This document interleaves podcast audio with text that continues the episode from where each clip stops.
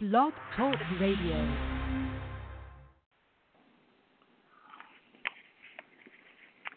Good afternoon, tennis fans. Welcome to the Yellow Ball Network. This is where you'll find your tennis news, and this is your host, Coach Denise, exploring tennis blessings and its effects on life's journey. Tennis is a wonderful sport which could be the vehicle that takes you through life's journey. And our mentors, well, they might just provide that roadmap for your journey. On most Thursdays, I am blessed to be talking with mentors who have paved the pathway for many tennis players and coaches. Who are these mentors, you ask? Well, on the first Thursday of the month, it's usually Alan Fox. The second Thursday, it is normally Coach Chuck Kriese. But one of the people that we'd like to give, I should say two of them, is Dr. Bryce Young and energy coach Linda LeClaire on, and we like to make sure they're on at least every other month, so we made a little switch this week. But other people that are on are people like Coach Ashley Hobson, Coach Scott Williams, Nick Saviano, Coach Ed Crass, well, they're just, if I went on and on, it would take me half the broadcast. We've been blessed during the last almost 4 years now to be talking to high school coaches and tennis coaches from colleges who have really showed the pathway to a lot of us. Of course, the nice thing about Blog Talk Radio and the Yellow Ball Network is that you can listen at any time you choose to the broadcast. Or any of the other ones, like I said, Wednesdays is Coach Chuck Kriese. It's some days is the Coach's Corner with Randy Blumenthal. You can tune in anytime you feel like listening. I would like to thank the Yellow Ball CEO, J.P. Weber, for hosting our network. And if you're not following We Coach Tennis on Facebook, well, you're missing out on some useful information. Because I do believe Dr. King when he said, our lives begin to end the day we become silent about things that matter. Each Thursday I will add my personal views on North American tennis, and naturally you will hear my biased views that the tennis journey should be going through our high schools and colleges. Who knows? We may wake up that sleeping giant called high school tennis. As I said, I will be giving my views on that. I used to give them at the end of the broadcast when if I had time. It was suggested almost a year ago, I guess now, that I do it prior to that. So just to prove that I'm not too old to make changes necessary, like I've stated in one of my articles. Tough sometimes, but necessary. But besides our weekly conversation, the almighty willing, you'll be able to continue reading my articles in Florida Tennis Magazine. And as I previously expressed, if you disagree, please email me at coachdenise.fhstca@att.net. Who knows, you may read your views in Florida Tennis Magazine, or you might hear them on one of our broadcasts. It would not be the first time. Remember, if someone has taken the last issue of Florida Tennis from your pro shop, you can always see the last issue of the magazine by going to www.floridatennis.com. Or in between issues, you can go and find Jim Marks and my articles, as well as other information on Facebook at FL Tennis. That's FL Tennis on Facebook. A lot going on in between issues, and we try to keep you abreast. I see our guests with us now. I will introduce them in a moment, but let me give you my commentary. Like I said, promised a while ago I would do it prior, and this is it. And the August and September 2018 issue of Florida Tennis Magazine, our founder and publisher Jim Marks' article was titled Florida Center of Tennis Universe, and it was about Florida being the home to numerous events. When discussing the article on one of my previous Coach Denise Sharon Tennis Blessings broadcasts, many agreed with the premises of the article, but not everyone. While most agreed that tennis is home in Florida, probably the biggest disagreement with some was the value of the USTA National Campus being in Lake Nona.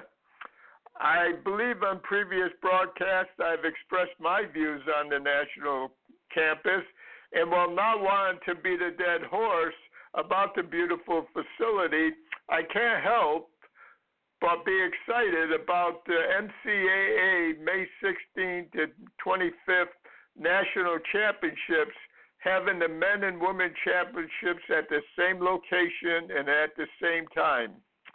I do understand that everyone is not going to make it to visit the tournament and enjoy the nearby attractions of the area, but I cannot help but wonder if those tennis fans who are not able to make the 2-week event would be able to watch it on the Tennis Channel if it was not being held at our USTA National Campus. Hopefully we'll see you there, and I look forward to it. But if you can't, like I said, it'll be on the Tennis Channel. It's your advantage. Well, that's my commentary, and I did it before, like promised, and I see our guests are on here. Bryce, Linda, are you there? Yes. Good afternoon, Coach Denise. It's great hearing your voice again. Well, it's great being here. I don't know about great hearing a voice. I wish I had a young voice. It's interesting. Today our topic was fear, because one of the things I fear of all the reading of all your fine work, I have to admit, I do have a fear of how much time is left, and I have a fear of losing, not just, well, more important than losing my voice is losing my memory. So it's always a pleasure to talk with both of you. I've taken liberty of, in my introduction, to fear and being an energy blocker. I found it interesting. I asked the question, which is it? Is it a gift from the God, or is it an energy blocker? And actually, on all three of your books, the two by Linda and, of course, your book, The Courtside Coach, you mention it, but you don't mention it. Well, in Linda's book, Yes God Speaks to Women Too, she says is a gift from God. But it's a good topic, because I think even people like myself have to be reminded there's two sides to the issue, at least. Well, fear as a gift from God is when that inner security system that we have goes off and warns us that we're in danger, and that's really the gift of fear, is protecting us. However, the fear that we are mostly bothered by is the fear that we create ourselves, within ourselves. And the fear is really, the danger is really inside of us, inside of ourselves, and we're making up that danger. There really is no danger, and so it complicates the problem itself, because it's hard to eliminate something that doesn't exist, which is really what the fear that we create from inside of us ourselves. So it's a great topic. I mean, it comes up in all of our sessions with people, and we talk a lot about it with each other, and if it's affecting us, how we can dissolve the fear too. So we are open to questions, and we certainly have a lot to talk about around that topic and other ones that stem forth from that. Could I share one of our sessions just this week, Coach? One of the things that we want to do is to be exceptionally responsive, working together with both athletes and their families. And I had a wake-up call because we get calls from all over the world, and they come at all hours of the day and night. And I had a wake-up call this week in which a mom had called to say, my son just really needs to talk to you. And I mean, I know it's the last minute, and I know there's a big difference between we're in Europe and you're over in the U.S., and is there any way you can talk to him? He has to talk to you. He just played 2 tournament matches. They were just terrible. It was just gut-wrenching to watch him. And so I get back to them and I say, we'll do our very best to get back to you as soon as we can today, and we'll definitely talk to your son. And so we get on the phone with her son. We're WhatsApping, and the son says, well, I started slow and I was really tight. And so, yeah, I guess I was in some fear. But he said, every time I made a mistake, I looked over where Mom was sitting, and she was burying her head in her hands. and so we said, well, so how did that make you feel? And he said, awful. I got tighter and tighter. I got more fearful and more fearful. Pretty soon I could barely hit the ball. And so what we did, Coach, was we invited his mom to join us in the session, which was wonderfully productive. They were both so open and honest, and the mom says, you know, I guess I need to confess something to Coach Linda and you, Dr. Young. I actually think that call I woke you up with this morning was more for me than him. But what we were able to do is to share some things, which we do. We work with you never work with just one individual. It's the whole family, and we take pride in doing that in the work we do with private retainer students and teams. And what we were hearing was that the mom wanted a game plan to help take her out of fear as well. And so, you know, in brief, one of the things we did was talk to her son about how we can work with him, but also his mom, so that she can calm herself and relax and smile and positively reinforce what she's seeing, rather than playing every point, which is just devastating to her. Mm-hmm. What's important about this is that, from an energy perspective, Coach, is that energy is contagious. And when we're around people that are in fear energy, we can pick up on that fear energy ourselves, and consequently we start feeling fearful or whatever emotion they're feeling. And with parents and children, that bond is so strong that kids feel it even stronger. And, of course, the parents feel it too. So this was a case of where the child was, you know, really working hard on the tools he had been learning from us, but he just felt like he froze, and he couldn't get out of it. And what he was picking up on was his mom's fear. And she could not get out of the fear herself. She was blocked and was anxious and hanging on every point.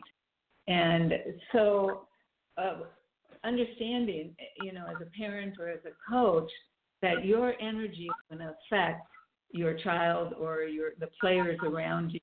And so if you're in fear, no matter what you're saying to the player, energetically, what they're picking up is the energy of fear. Or if you're in doubt, the form of fear, they'll pick up the energy of doubt from you. And it truly doesn't matter what you're saying to the person, because it's the feeling behind what you're saying that they're picking up on. They're picking up the truth of what you're feeling.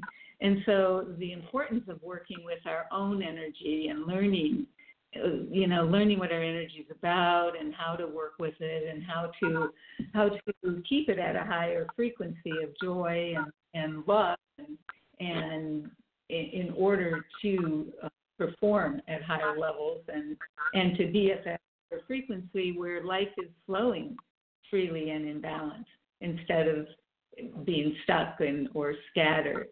And, we bless this mom because she was very open to what we were working on with her. And we could even gently tease her about what was going on and, there's a happy ending to this story because she was open to it and she wasn't defensive about it at all. She was just really honest. Yeah, that's how I'm feeling out there. And then open to the techniques that we can teach her to allow herself to watch and enjoy her child competing out there instead of being anxious and miserable and having to actually leave. In fact, the end of the story on the match was that the son split sets and the mother left the court to get away because she knew she wasn't helping any. And the third set, the boy came back and had reset and had started using all the tools that he knew were helpful, and he won the third set like 6-1.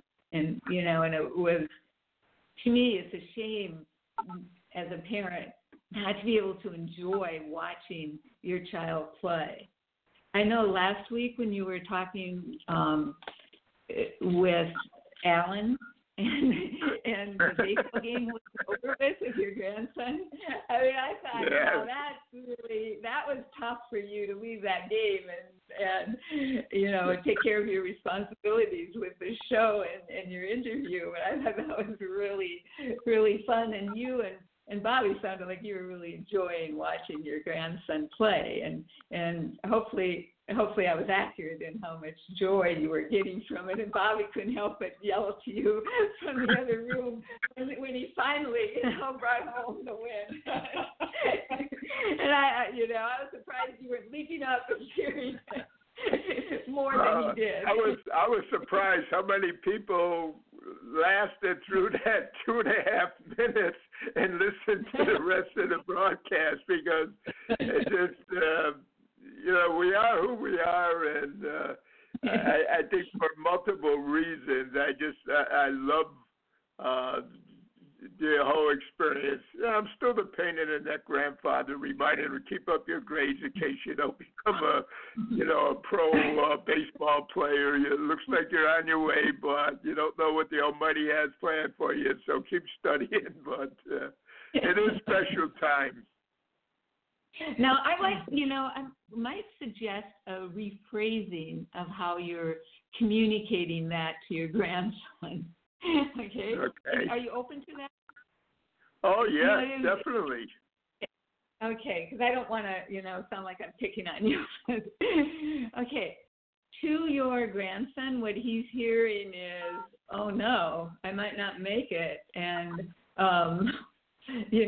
I better do something else because I'm not going to make it. He's getting this fear message from you about not making it, when it's because you're saying like, just do this in case you don't make it. Okay, so do this in case you don't make it. So doing this doesn't sound too attractive, and when it's put like that. And so it's possible to just reframe it and.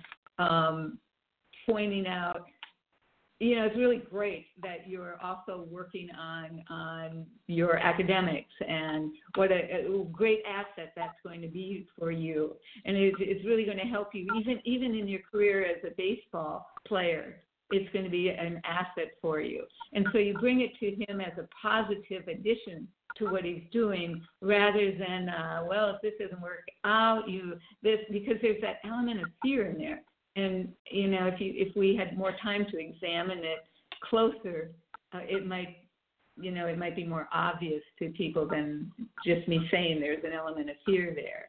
But you can, I mean, I could feel it, you know, I can feel it in that vibration. But the important thing is that you're introducing something and you're encouraging him in something from a vibration of excitement, of this is a good thing. I mean, really learning and academics are a good thing, you know, not just as a backup, but just as an asset in his life.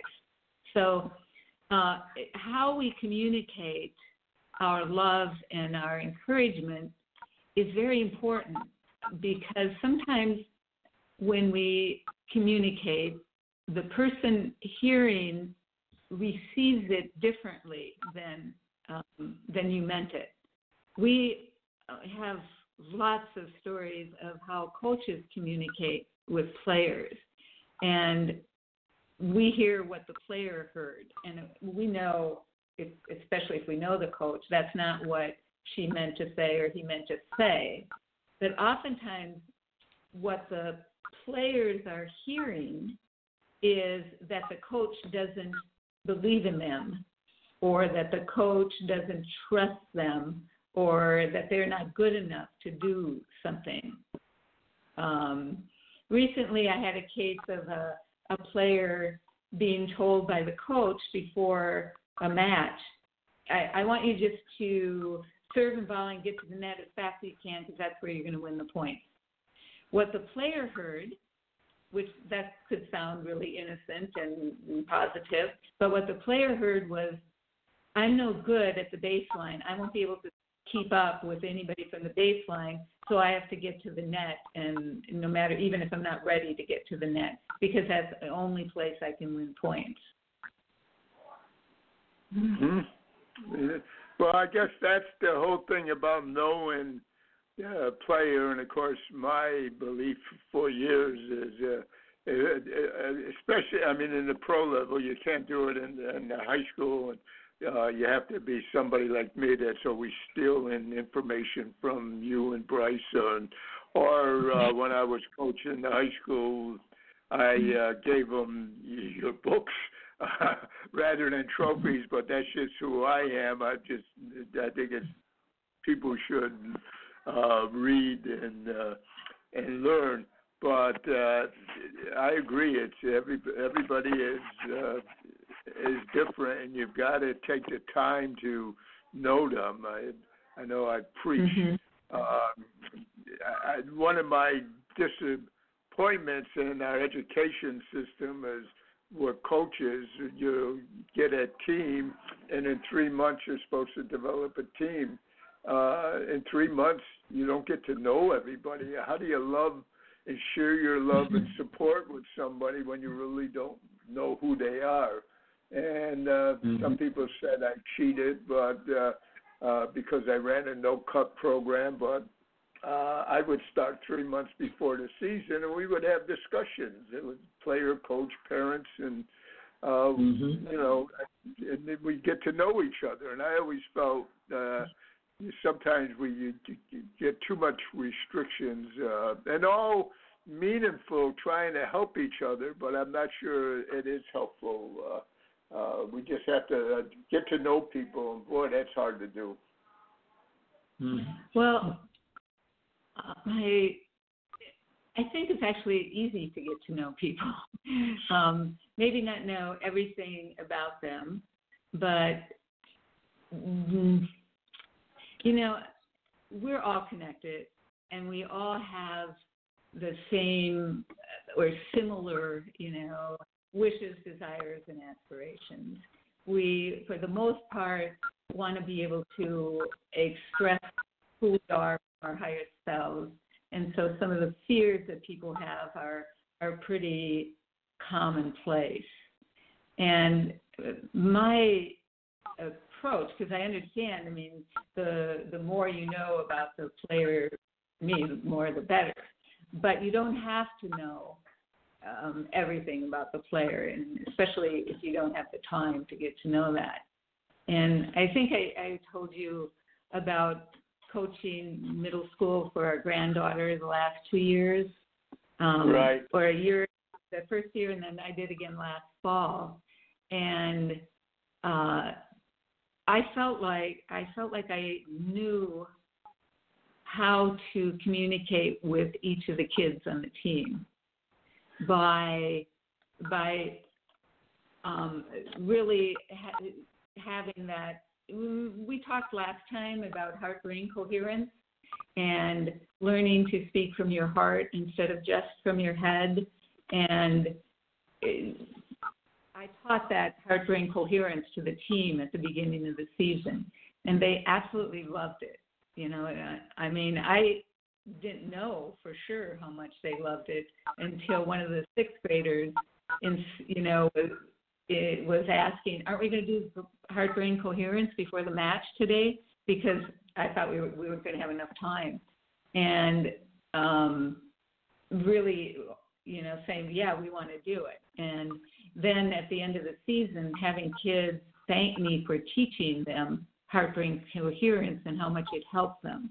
And so talking to players from your heart, really, and listening to them through your heart, you get to know, at least at some direct level, who the person is. And it's surprising how much you pick up from that. I mean, I felt like, you know, there was like some basic things you want to know, and what is their driving force, that kind of thing, what really motivates them. And that's, you know, a few questions and you can get those answers. So I would encourage coaches to recognize first how important it is, but two, that you don't have to know everything about them, but when you care about them, the things that are really important to that person will come out in your even brief conversations and the questions you ask. And so, and it's so important. Yeah. I'm sorry, go on. No, I agree with you. I think, I don't know, maybe I might deal with trying to be a perfectionist, but, you know, as you know, because I, years ago, the Courtside Notebook was really a takeoff of The Courtside Coach of Dr. Bryce Young. And the one thing in that book, more than anything, that stood out in my mind was he used the phrase, prepare your mind, train your body, and most importantly, play from your heart.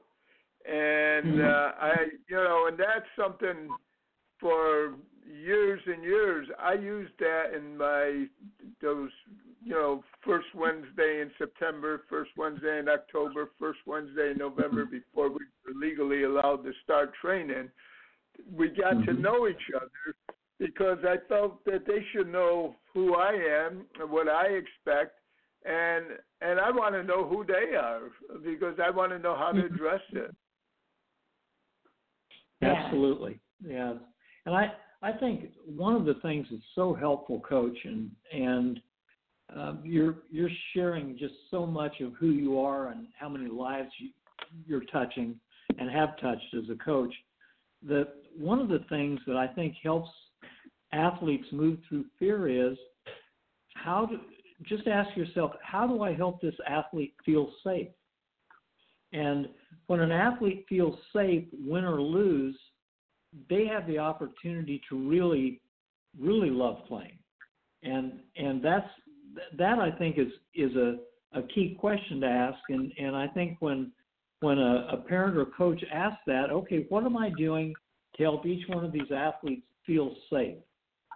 And sometimes you can even ask the athlete, you know, what would be the best thing I could do to help you when you lose a match?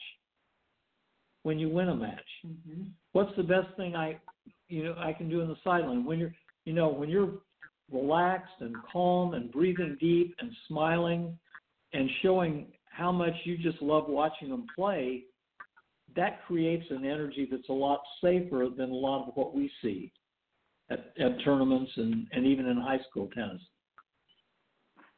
Yeah, I agree. I saw, probably a month ago, on the Tennis Channel. A coach went out there, and the first thing from his mouth to the player was, "What can I do to help you?"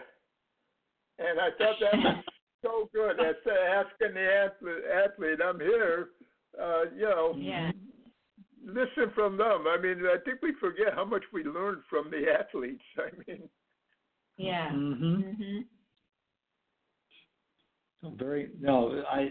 you're spot on. And I keep thinking of examples of seeing fear in athletes. And if I could share this one briefly, I remember watching a junior player at Kalamazoo at the national 16s and 18s. And the athlete wasn't moving his feet. And the parent leaps out of the stands after the match and says, "I can't believe you did that to me. After all this effort, everything we put into you, you weren't even trying. You were tanking out there." And so the attribute that the parent put on the fact that the player's feet weren't moving was that he didn't care and he wasn't trying. When I was able to work with the child and the athlete, what he said was, "Doc, I couldn't even breathe. I was in so much fear. Honest to gosh, I don't know if my feet moved or not." He said, I could barely breathe out there. And so it was the opposite of that. He was trying so hard. And so what we were able to do was to work with both the athlete and the parent and raise the parent's awareness that, no, we need to provide some tools. We'll provide a focused breathing plan before the player goes on the court and during the warm-up to help them start breathing slow and deep and calming down all those jitters.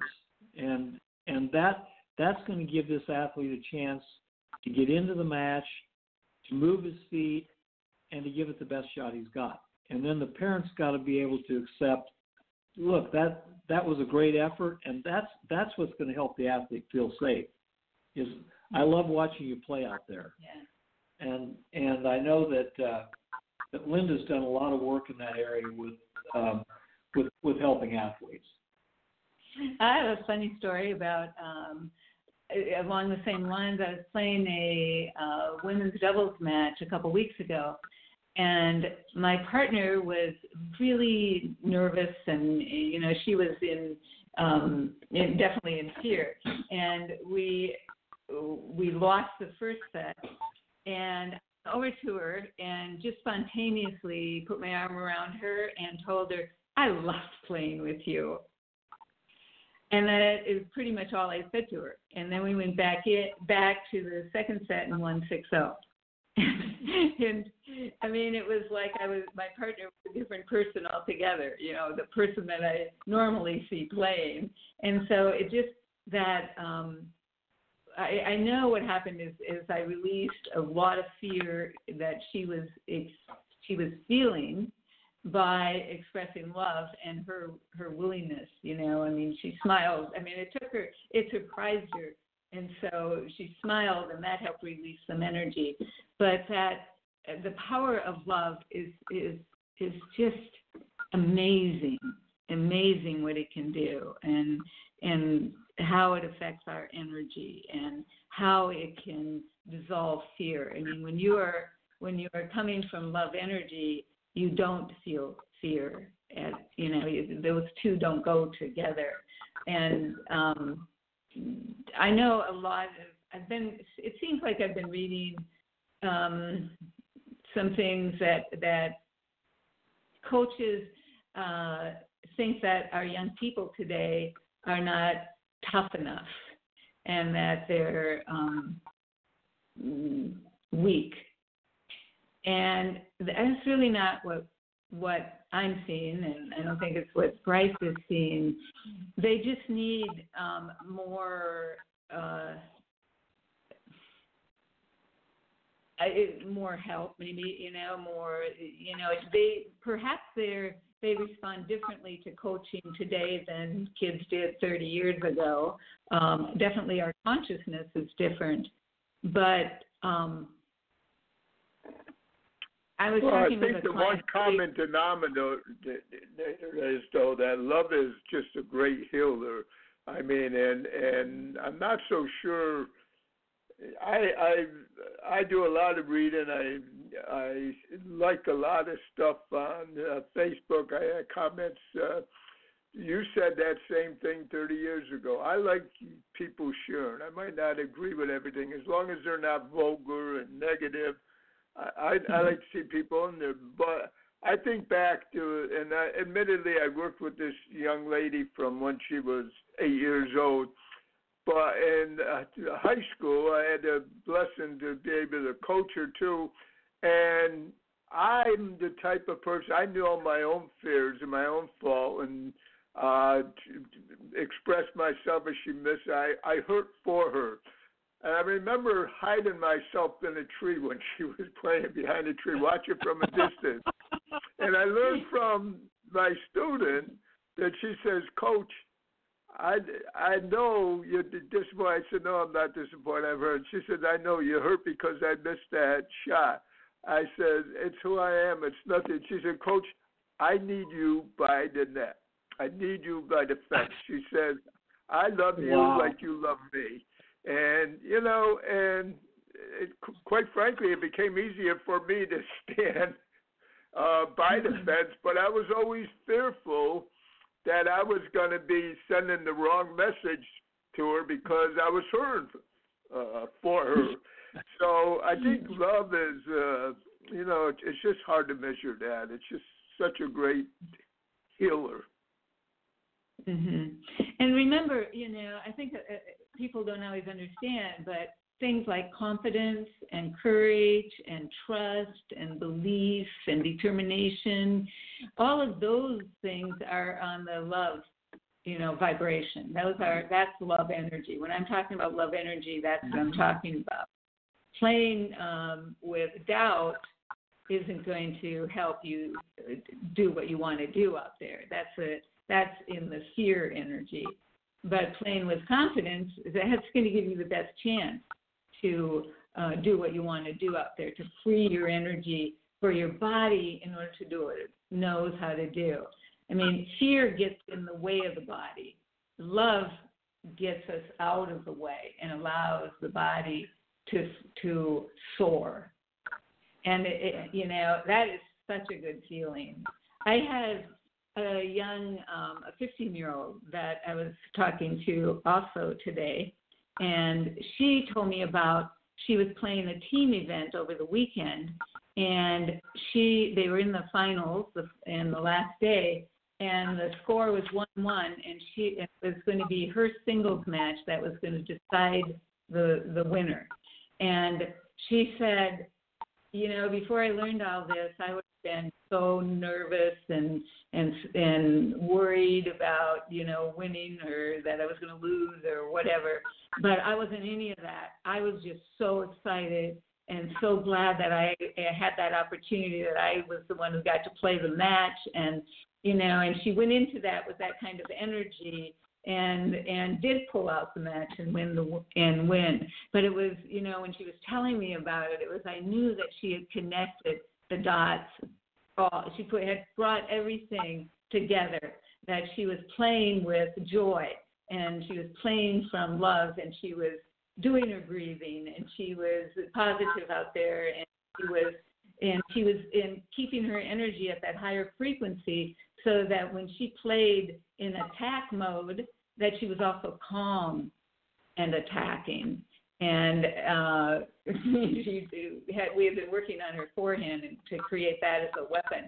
And she said, oh, God, I was just hitting blistering shots with my forehand. And it was just really fun hearing her and you know, the excitement she had, because it wasn't, she was excited about how she played more than the fact that she won. You know, it was that she was using all those tools, and it just felt so good. And that led to another conversation, because she was having her dad is one of her coaches, and she was kind of struggling with him on some days she would struggle with him. And one of the things she was struggling with him was that he would want to work on her weaknesses. And she, that's what she said. He'd want to work on my weaknesses, and I really like working on my strengths, but I know I've got to get better. You know, I've got to improve my weaknesses. So I said to her, you know, you're starting to take more responsibility for your training. How about if you look at this instead of as your weaknesses, but as part of the game that you want to develop as another weapon, so that you can add this part of the game to your tools that you have to draw from. And so you're not working on a weakness, you're creating another weapon, another strength that you're creating. And bring that kind of attitude to your training instead of I hate working on this because I'm not even good at it. And instead, you're looking at it. I'm working on this because I want to get better. I want this as a weapon for me.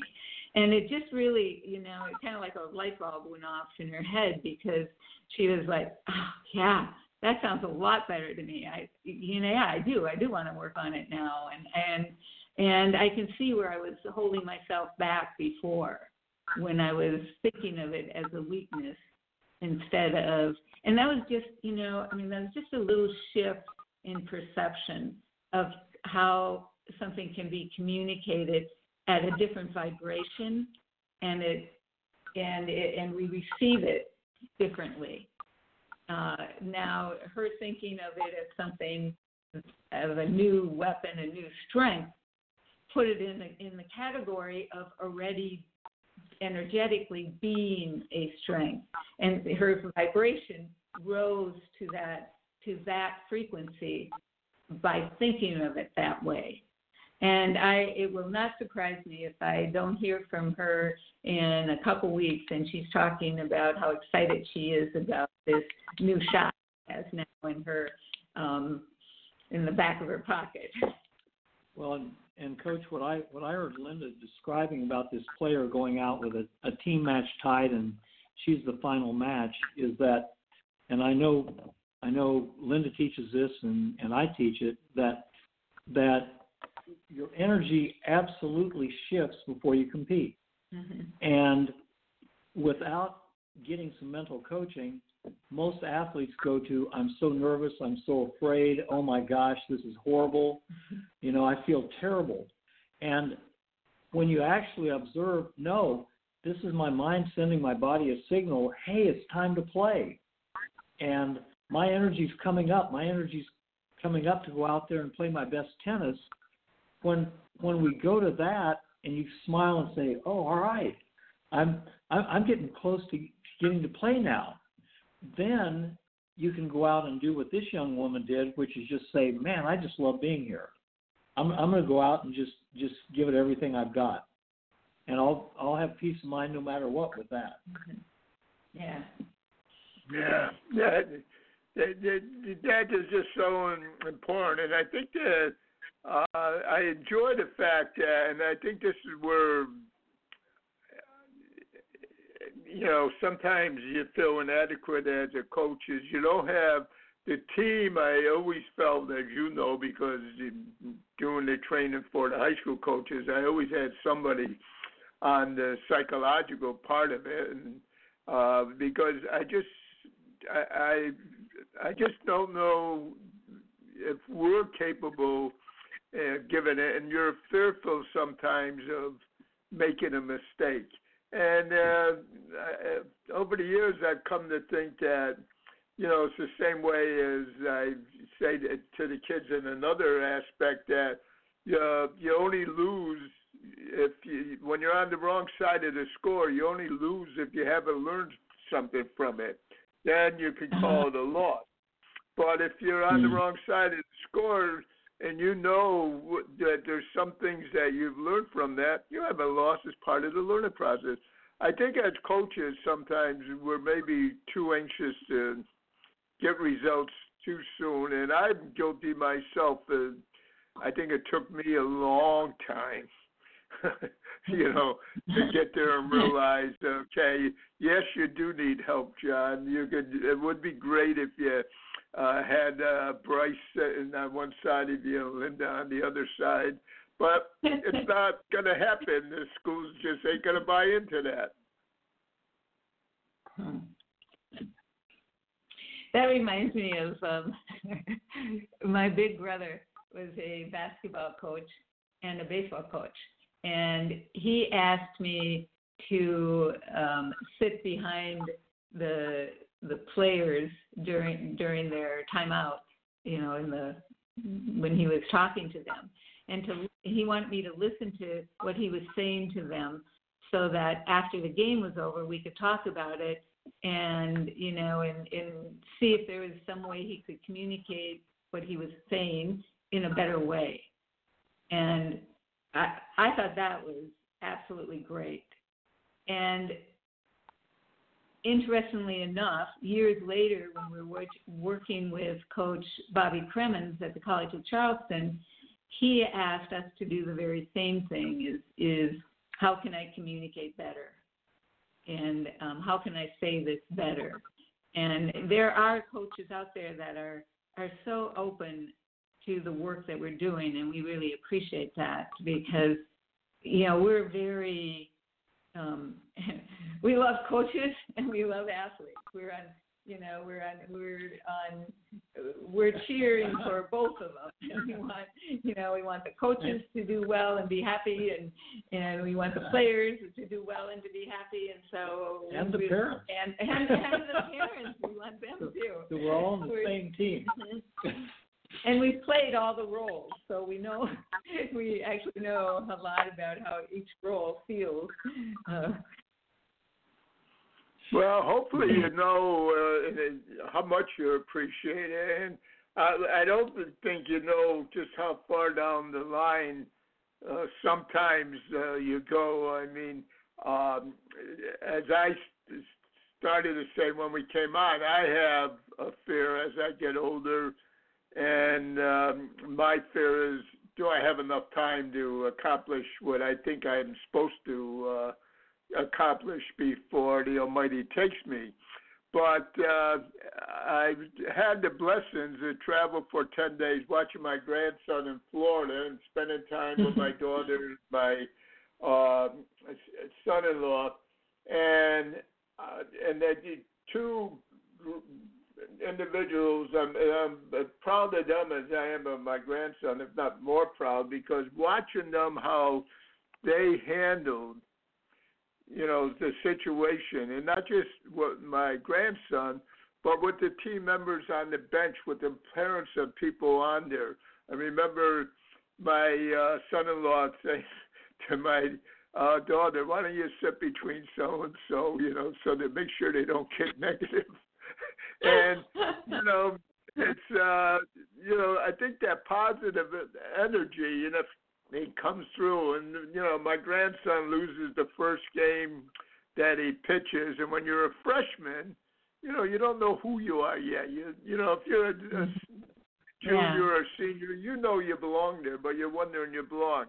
And coming off the field and so positive, the vibes and everything. And during the stay there, my daughter senses and knows of my fear is that, you know, is of dementia. Am I going to sit there and lose it? And she said, you ought to get tested, Dad. You know, I know you're fearful. But she said to me, and I don't know how many years ago, I gave her your first book. It was before she went to college. And she said, remember the book you gave me, Yes God Speaks to Women Too? I was Linda. I said, yes. She says, I want you to read a book for me, Dad. She says, it's Switch on Your Brain. It's Dr. Carol Leaf. And she says, she talks a lot like Linda talked. And she says she's brought science. One of her phrases that she uses in a few chapters is that science is caught up to the Bible. So she says, you know, read the book and try it. And Bobby and I just actually went through a month thing of testing everything, and we find that we're normal. So But fear was bothering me. You know, I'm saying I'm having trouble pronouncing words. I'm looking at all the negative sides of dementia, and I see things that I had. You know, when you were younger, did you drink? I had a brain operation when I was 5 years old, so I drank too much when I'm younger. I have all these fears. I'm saying, oh, God, is this going to catch up with me? And when we took the test, and we're supposed to take it every 2 years, I'm average. So, but fear is, fear can get to you, and we've got to sit there and, you know, be conscious of it. And that's what I love in your books. All three of the ones I've read, you sit there and point out the things that you should be doing, the things how you can get out of that negative energy and get into a positive energy. I just the way you talk about things, I don't think we talk about. Maybe I'm too old, because maybe my memory isn't as good as they claim it is, because I remember sports being a positive thing years ago, and now I have trouble reading the sports page sometimes, and I'm reading negative this and this person doing this, and it's I don't know. So, well, you know, you've got about 8 minutes left. I'd like you to end the show and talk about what you want to talk. I did tell I was going to ask one question: the pros and cons of a husband and wife working together. You know, sometimes I see my wife rolling my eyes. I mean, when we used to have those 2-hour meetings with the player and parents, you know, a lot of it is stuff that, you know, you can only give your book out so many times. And when they get back, it's a tough thing. Well, Coach, I think, I mean, to answer your question about the advantage of Linda LeClaire and Dr. Bryce Young being husband and wife, I think having a male and a female perspective for both the athletes, for the parents, for the coaches is incredibly helpful. And, you know, having our son having played junior tennis, we can relate to families. We've been in the trenches, so it's not theoretical. And thankfully, our son who played junior tennis still loves playing tennis, and so I think there are a lot of benefits. And again, we are exceptionally responsive to the people who are calling on us, and they can call on one of us, both of us, or either of us, and we're going to be there for them, and we're going to share everything we possibly can that we think is going to help them. And on a personal level, us working together is we love our work. I mean, we wouldn't probably be still working if we didn't absolutely have a passion for it. And so it's really fun for us to work together because we feed off of each other. And you know, Bryce may come from one perspective and I come from another perspective that helps build something, and that is really fun for us. And I think, you know, we love our clients. We have awesome clients, really. You know, we're fortunate that that we can work with people we love working with. We actually don't have to work with anyone we don't want to work with. But we haven't really ever had that problem. We've always like who we're working with, and the synergy between Bryce and me is something that really helps raise the frequency, the energy when we're working with somebody. And also brings a lot of humor into our work too, because oftentimes I use Bryce as an example of something that we've been going through, and he's always a good sport about it, and so that's fun too. But we also get to bounce ideas off of each other. I mean, we're pretty much thinking about this stuff, working with it, and using it, and we're definitely living it. And so for us, it really is an advantage. I mean, I can't imagine us not working together, really. Well, and hopefully for your listeners, if I could, if they just go to yourmentalcoach.com, they can always check in on how to contact us or how to stay connected, because we get requests all the time through people who are going on the website. So that's great, and we're happy to help. And Coach, I'd like you to talk to me in private, because I want to teach you some energy techniques that'll help you dissolve that fear that you've been feeling, because fear really is destructive. It's worth it. Oh, it is that. Yeah, and you don't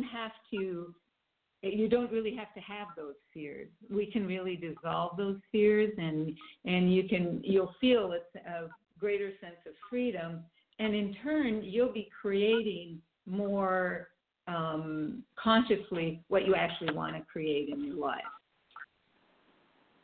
Well, I thank you for that. I appreciate it, because it is disturbing, and it's and I admit to it. Sometimes I wonder, are you letting your ego get in the way? Maybe there is nothing more. You've been coaching for approaching 60 years now. Maybe that's all there is. So Okay, Coach. See. I mean, this is my belief. We are here on a mission, and we're going to complete our mission if we want to. If we feel like this is what we want to do, and the human side of us, that other side of us, might never really feel like we've completed the mission, but our souls know differently. So, but seriously, let's really connect, and because there's some techniques. In fact, I've thought about maybe, sometime in our interview, teaching it to the people listening in, because the one technique is particularly easy, but it is so powerful. It's just amazing. Okay. Okay. Well, I always look forward to talking with the two of you, and because of health reasons, I've actually missed the last two PTR symposiums, and actually I think I'm on my way back. I'm healthier, Good. Yeah. So I think we're, I'm looking forward to it, because Hohenhead's one of my favorite places. Well, we hope that you'll be here next February for sure. Well, is there anything that I have 2 minutes left?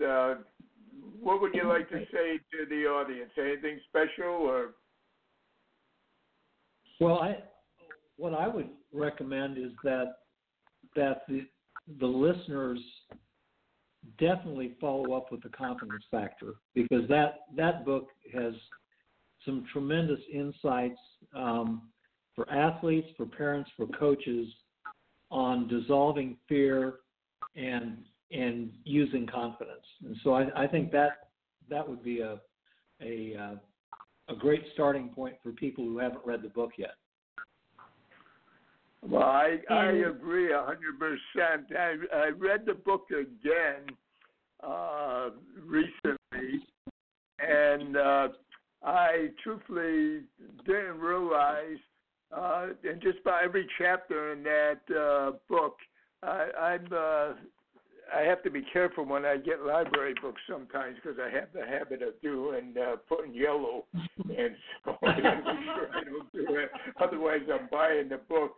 But you cover fear in just about every chapter in that book, and unless you're consciously looking at it, it's easy to I won't say miss it. I think you do it so well that love overpowers fear the way you do it. Mm-hmm. Oh, yeah, yeah. And, I've been promoting love for a very long time, all my life. And it's great that love is getting a lot more light now than ever. Well, I thank you for being on the broadcast. Hopefully, in the next couple of months, we will talk again. And I would remind everybody that if you really need, and we all need help, I shouldn't say if you need it, you should really think about contacting Dr. Bryce Young and energy coach Linda LeClaire, because they can do wonders for you. And I thank the Almighty for introducing them to me, because I think they have made me a better coach. Next week, it's Coach Chuck Kriese. The Almighty willing, I will talk to you then, and tell your friends about the broadcast, please. Bye-bye.